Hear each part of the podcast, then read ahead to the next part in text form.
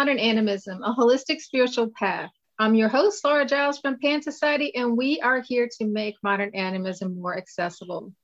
Our guest today is Mimi Falco, who is an astrologer. As you know, all things are related in animism, and Mimi is going to help us to connect the dots astrologically. So let's take a moment to get centered, grounded, make this a sacred space, and give gratitude to the ancestors and the elements.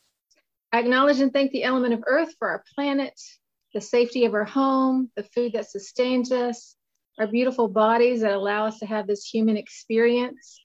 Thank you, Earth, for giving us a strong foundation and the ability to persevere. I acknowledge and thank the element of air for our ideas, inspiration, and the whispers that the wind carries that connects us to the other world. Thank you, air, for reminding us to detach and lightly touch everything in life so that we don't become grasping or attached. Acknowledge and thank the element of fire for our power, desire, the responsibility that keeps things in check. Thank you for the passion that allows us to create and destroy so that life can move on. Acknowledge the element of water. Thank you, water, for all that's mysterious and deep, for the things that challenge us, scare us, and allow us to rediscover new things about ourselves, each other, and the spirit world. Acknowledge and thank our loving, helping ancestors from the human, plant, animal, and mineral kingdoms. I thank you for all the help that we receive that is seen and unseen, and ask that you please continue to support us. Thank you to our listening community for being here today. If we provide you with inspiration, value, or knowledge, I ask that you reciprocate with a donation.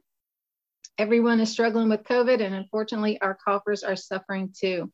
We don't have member dues or fees because we believe that spirituality should be free. However, podcasts and videos and all that we do isn't free. So if you're able to reciprocate and share some of that bounty with us, we'd appreciate that. And you can do that at pansociety.net, and there's a link at the bottom of the page. If you want to expand your animist practice or just want to uh, sate your curiosity, please check out our private Facebook group, Meet New Peeps. We have private events that are posted there too, so you're welcome to any of those. And if you want to take your learning to the next level, consider joining our online animism class, which can be found at pansociety.org. It can help you build a strong foundation for who you are, what you believe, help you to bring these beliefs into the world and solidify those beliefs because you'll have experiences that show you that something is real versus just reading or thinking about it. All right, so astrology, what is that? Let's ask our guest, Mimi Falco. Welcome, Mimi. Hi, thanks so much for having me. Um, so, oh yeah, I'm so excited. Um, first off, I love what you started off with. That was really beautiful. Great centering and grounding exercise. Thanks. So, so for those who aren't familiar with astrology, or maybe think it's some kind of voodoo, witchcraft, fortune telling, because um, you know a lot of people don't know. Um, can you start us off by telling us what it is? So astrology is way more than what a lot of people grew up with is as the sun sign. It's um, there are 10 planets, 12 signs, and 12 houses. So the calculation of every single one of these makes up a unique chart for every single person. What we call the natal chart is a snapshot of the sky the moment that you were born. Um, and it tells us what planets were in what signs and in which houses. And this, this can tell us your personality, what drives you, what your karmic uh, purpose is this lifetime. It shows us everything about you. And how did you get started in it? Like everybody, I started with seeing, you know, my sun sign in magazines as a child, uh, and as a Leo rising, I'm always interested in learning about myself. So I then continued on a few years ago. I'd say probably about six years ago now. I had a friend who said, you know, there's a moon and rising, right? And I got so swept into it. And so as soon as I learned about my moon and rising, I learned about the rest of the planets and and it's really just swept me off my feet. What's so amazing about astrology is it's a language. It's not just this tool that you learn. It's an amazing tool, but first you have to get comfortable with the fact that it's it's a language that you have to learn and you stumble on it for the first first year or two just figuring it out. And then once you start speaking the language, you realize this is something that you've spoken in the past. And it's just another tool for you to communicate with yourself, with the divine, with your ancestors, with your community. Yeah. So um, let's jump right in then. So when this airs, the sun will be in Virgo, the moon in Libra, Jupiter, Saturn, Uranus, Neptune, Pluto, and Chiron all retrograde. Mm-hmm. that energy and how how that's shaping up or fixing up with things on that day. Yes. So with the outer planets being retrograde, it's very, very subtle. I don't uh, give too much weight to them. However, I do give weight to them right when they go retrograde. So when Neptune went retrograde, I could sense that there was a larger shift that it was it was pulling us backwards whereas now we've gotten used to the retrogrades of the outer planets generally what a, a, retrograde with outer planets because it's so subtle it just means that this is happening more internally and that there's something that we need to review within ourselves rather than looking externally at our circumstances. So instead to look within ourselves for any internal processes that need to be reviewed. With inner planets like as of september 6th mercury reached its uh, shadow period which means that it's going to go retrograde in three weeks and it's going to go as far back as it is right now or as of September 6th. So this I pay attention to because it's a it's a personal planet, which means that it moves so quickly that it does affect us a little less subtly. Okay. So one of the things that I think is super important in animism is the wheel of life. And there are many cycles that we can tune into, but the moon cycles are the ones that I use for moon circles and tuning into femininity. Um, and everybody has a natal moon.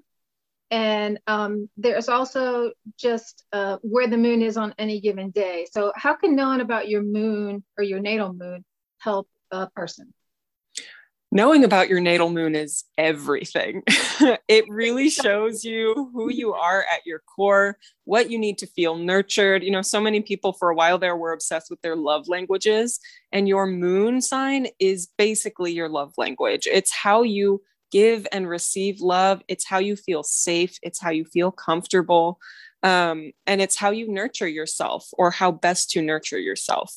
Um, and then going on with the transiting moon, I'm obsessed with tracking the moon. I actually have a journal and, and planner for tracking the moon cycle.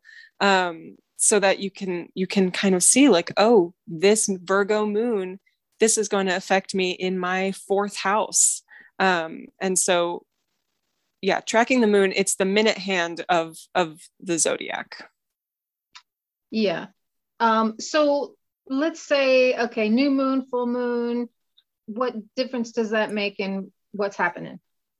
So, all right, let's do an example. We just had the new moon in Virgo. That's mm-hmm. generally a time of release. It's a time of planting new seeds. The moon has, it appears to be gone. So it's essentially a beginning of a cycle because it's going to be growing and growing.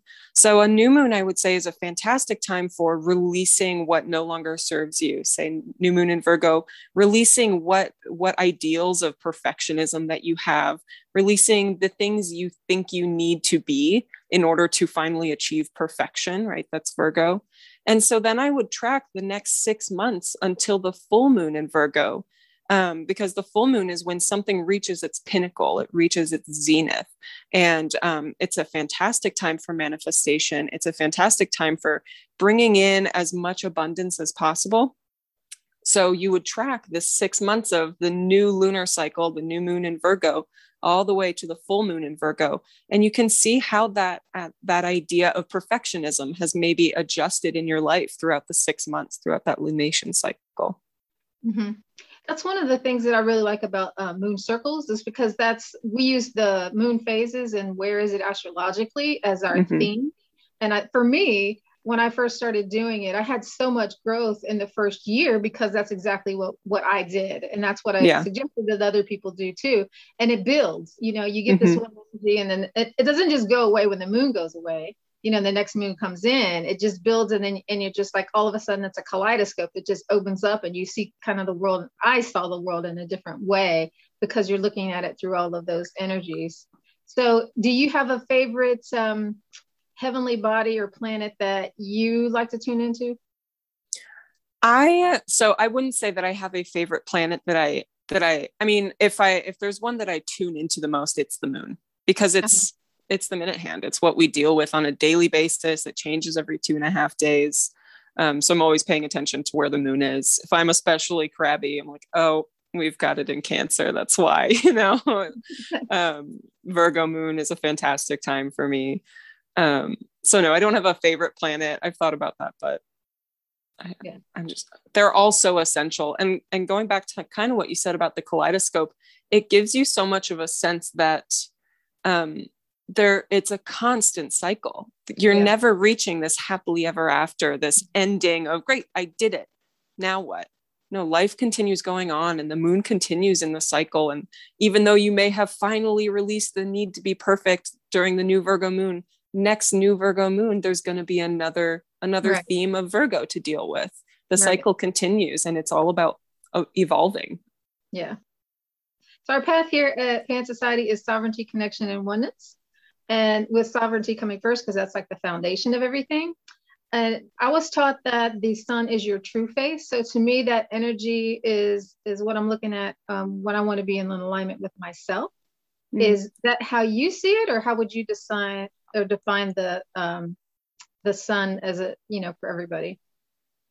So the sun in your natal chart i i see it as the form the best form of expression of self right? If it's ruled by leo which rules expression and being seen and shining the light i see the sun as the path that you that you are dealt this lifetime.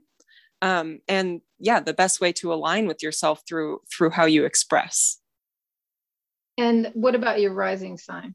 How's that uh, how can you use that to guide you?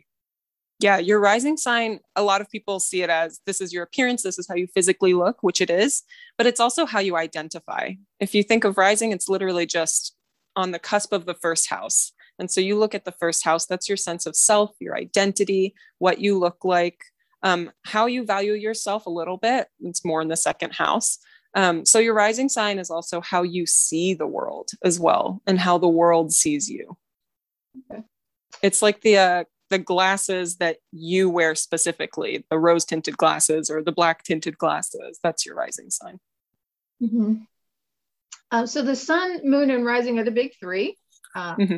I think you can correct me if I'm wrong, and they give kind of a personal container for their for a person's energy. No but but it is a web and everything is connected to everything else and the planets and the houses have impact too.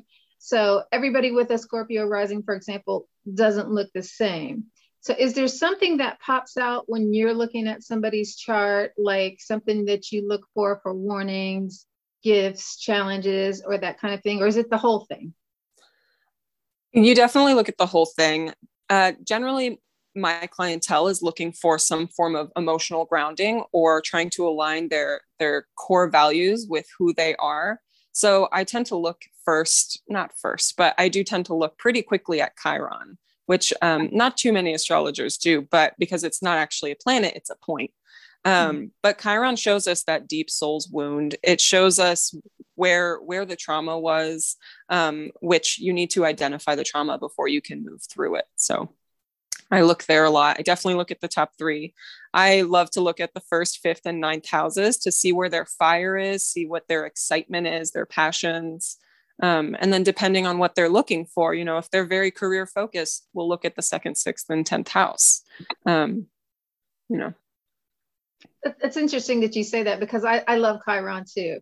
And mm-hmm. I'm a mm-hmm. trauma therapist. So I like to know what a person's Chiron is. Yeah, I know yeah that's very fitting with your scorpio rising too you're you're like okay let's get to the deepest point and let's do surgery on it yeah so i don't like saturn too much um, i'm triple water mm. and while i like boundaries saturn is a little disciplined and strict with boundaries it feels like to me um, I'm, you know, it's a good thing. Some people like it, but the, the structure and responsibility, and I like those too. But they, I, I can feel like it gets really um, weighed down when Saturn starts acting up.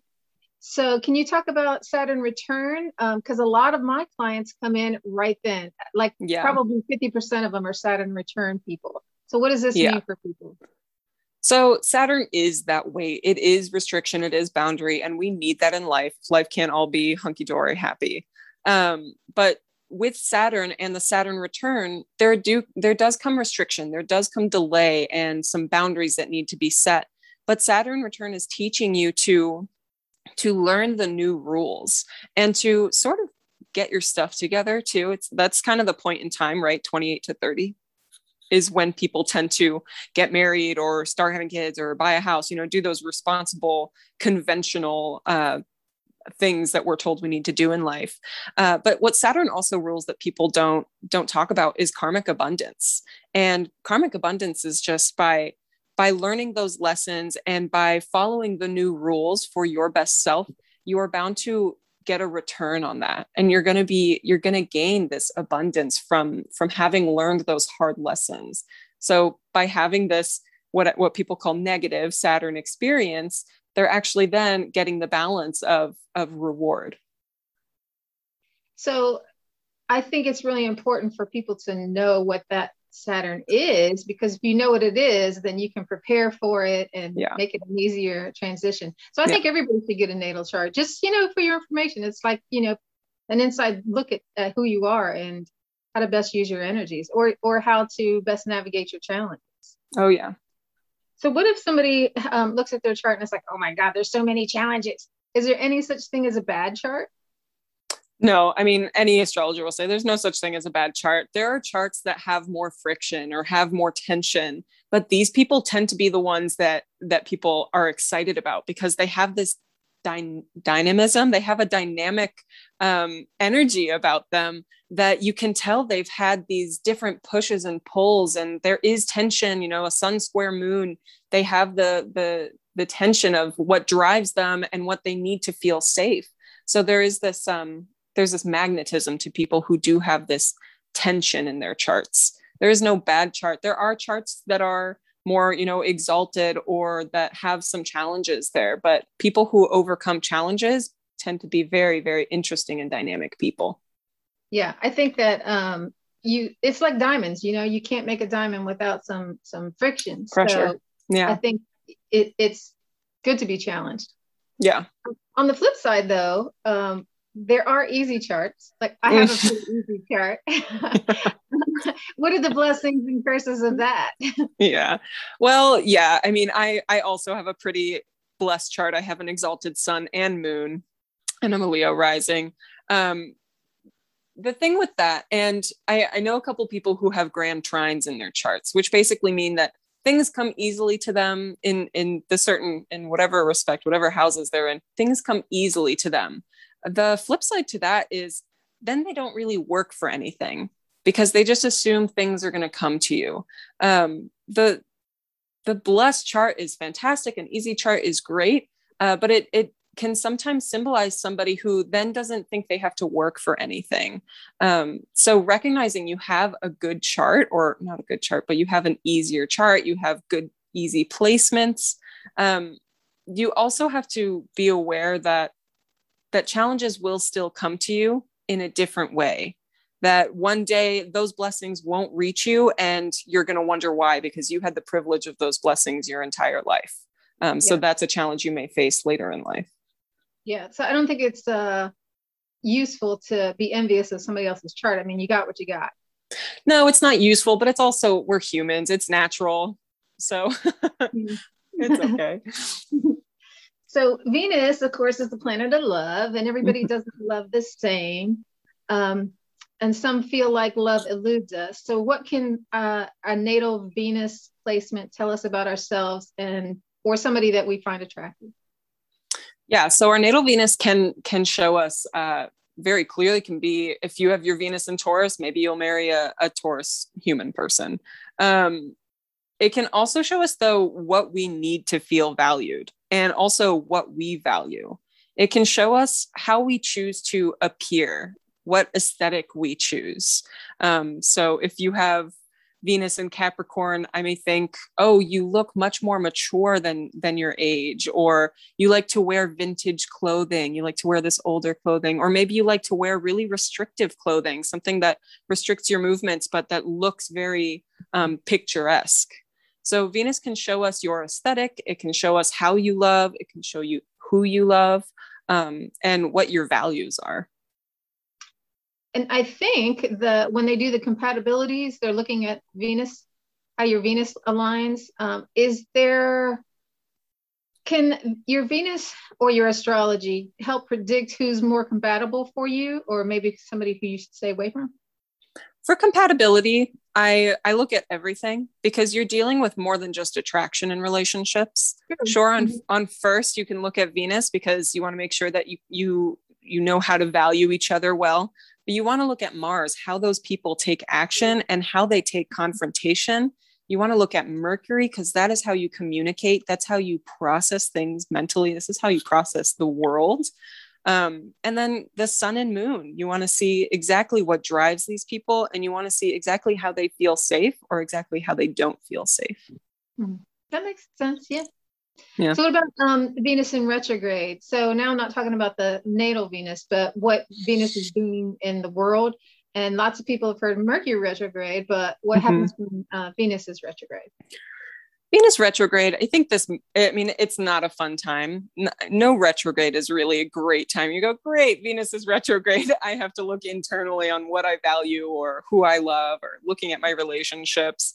Um, assessing relationships is scary. And so Venus retrograde tells us to look internally and reassess what our values are, uh, who we choose to keep in our lives. Um, and that, that can be a tough time to question question your relationships. So I think if people are paying attention astrologically, it really is like a wheel of life because as above, so below, and it can help just guide you into uh, living more fully, getting rid of stuff that you need to when it's the right time or when the energy favors it, and when to shift the different things. So it's kind of like having a uh, a guide, I think. Absolutely. Oh my gosh, I look every morning at my at the at the transiting chart and how it plays into my chart just to see just to give me a little heads up of of what to expect for the day. Yeah, I mean, it's not like you have to be a slave to it, but I think awareness is a good thing. Yeah. Yeah. So we talked about Mercury in retrograde. I think most people are hip to that now, but mm-hmm. if they're not, um, what is that? so yeah, Mercury retrograde has has become popular, uh, which is fantastic. It means more people are listening to astrology, uh, more than just their sun sign. So Mercury retrograde, essentially, Mercury is the planet of communication, of how we process things. Um, and so when it goes retrograde, the communication gets disconnected in a way. It's a little more fragmented. It's like the Wi Fi is really spotty, but for the entire world. so we all sort of have this disconnection on how to communicate with our with our people or the way we process information just seems to be a little bit more fragmented. Um, and so this particular one is the last one this year, and it's in Libra in, in the sign of relationships. So I could definitely foresee, and I, I think Mercury retrograde became so popular because people, you know, were making memes about my exes are coming back, and you know, like why is this happening? Mercury retrograde. it does, yeah. And this one's in Libra, the sign of relationships. So if it's ever going to happen, it's going to happen this month. So everybody prepare. Um, but also, it doesn't have to be exes. It can just be people in your lives that you in your life that you didn't expect to come back or showing up. So Mercury retrograde, we tend to have a flash from the past suddenly come forward again. Um, and so it's actually a nine week period because it's in its shadow now for three weeks, then it's retrograde for three weeks, and then it's going back over the same period for three weeks. Okay.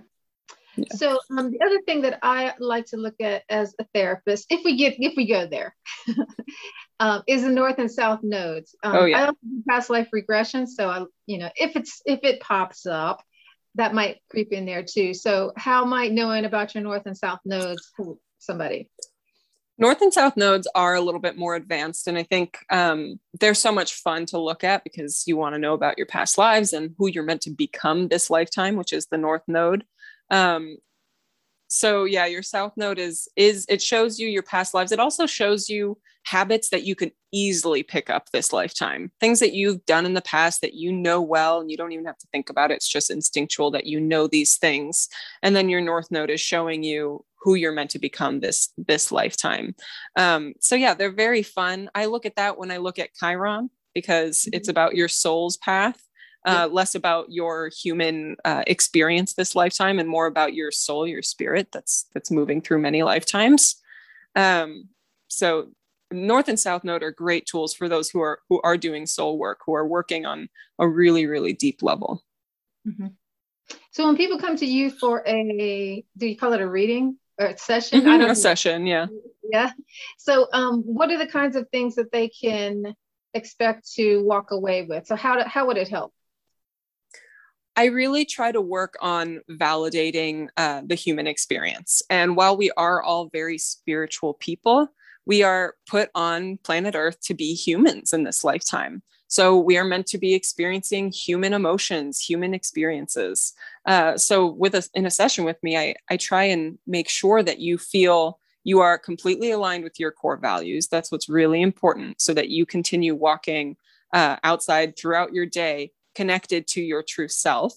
Um, and I also believe in emotionally grounding. With my Taurus moon, I feel very, very much like I'm so stable in the emotions, and being comfortable in the emotion is really important as well. Okay. Is there a, a mythology or or I don't know what to even call it, like a superstition that you encountered that you would like to kind of get people straight on? A mythology. I think one thing that needs to be noted is that not all tarot readers or astrologers or um, metaphysical readers are psychic. Uh, mm. the, there's there's a big difference there, and it doesn't mean that they're less valid or that they're inaccurate. It just means that they, you know, they're using other tools to give you the information that you're asking for. That's, That's probably the main one. Yeah, yeah. Speaking of, you do tarot card readings as well. Yes, I do tarot, astrology, and numerology. Okay. Okay. Yeah. Awesome. So, can you tell us how to find you in case someone's interested in getting to know more about themselves, you, or to have a book a reading? Yeah, of course. So uh, on Instagram, I'm at mimis.me. That's at M-I-M-I-S dot me or harveymountain.alchemy, which is my business. You can find me on my website, harveymountainalchemy.com. And it's so funny that you brought up tracking the moon because I literally just launched my uh, sun and moon journal and sun and moon planner so that you can track the sun and moon on a daily basis. Awesome. Cool. Yeah. So I'd like to um, conclude by sending gratitude to you, the elements, our loving, helping ancestors. And if anyone found this helpful, please consider um, donating to Pan Society as we do need your support and booking a session. So um, Thanks for tuning in. I'm Laura Giles for Modern Animism Radio, and I'll see you next week. Ciao.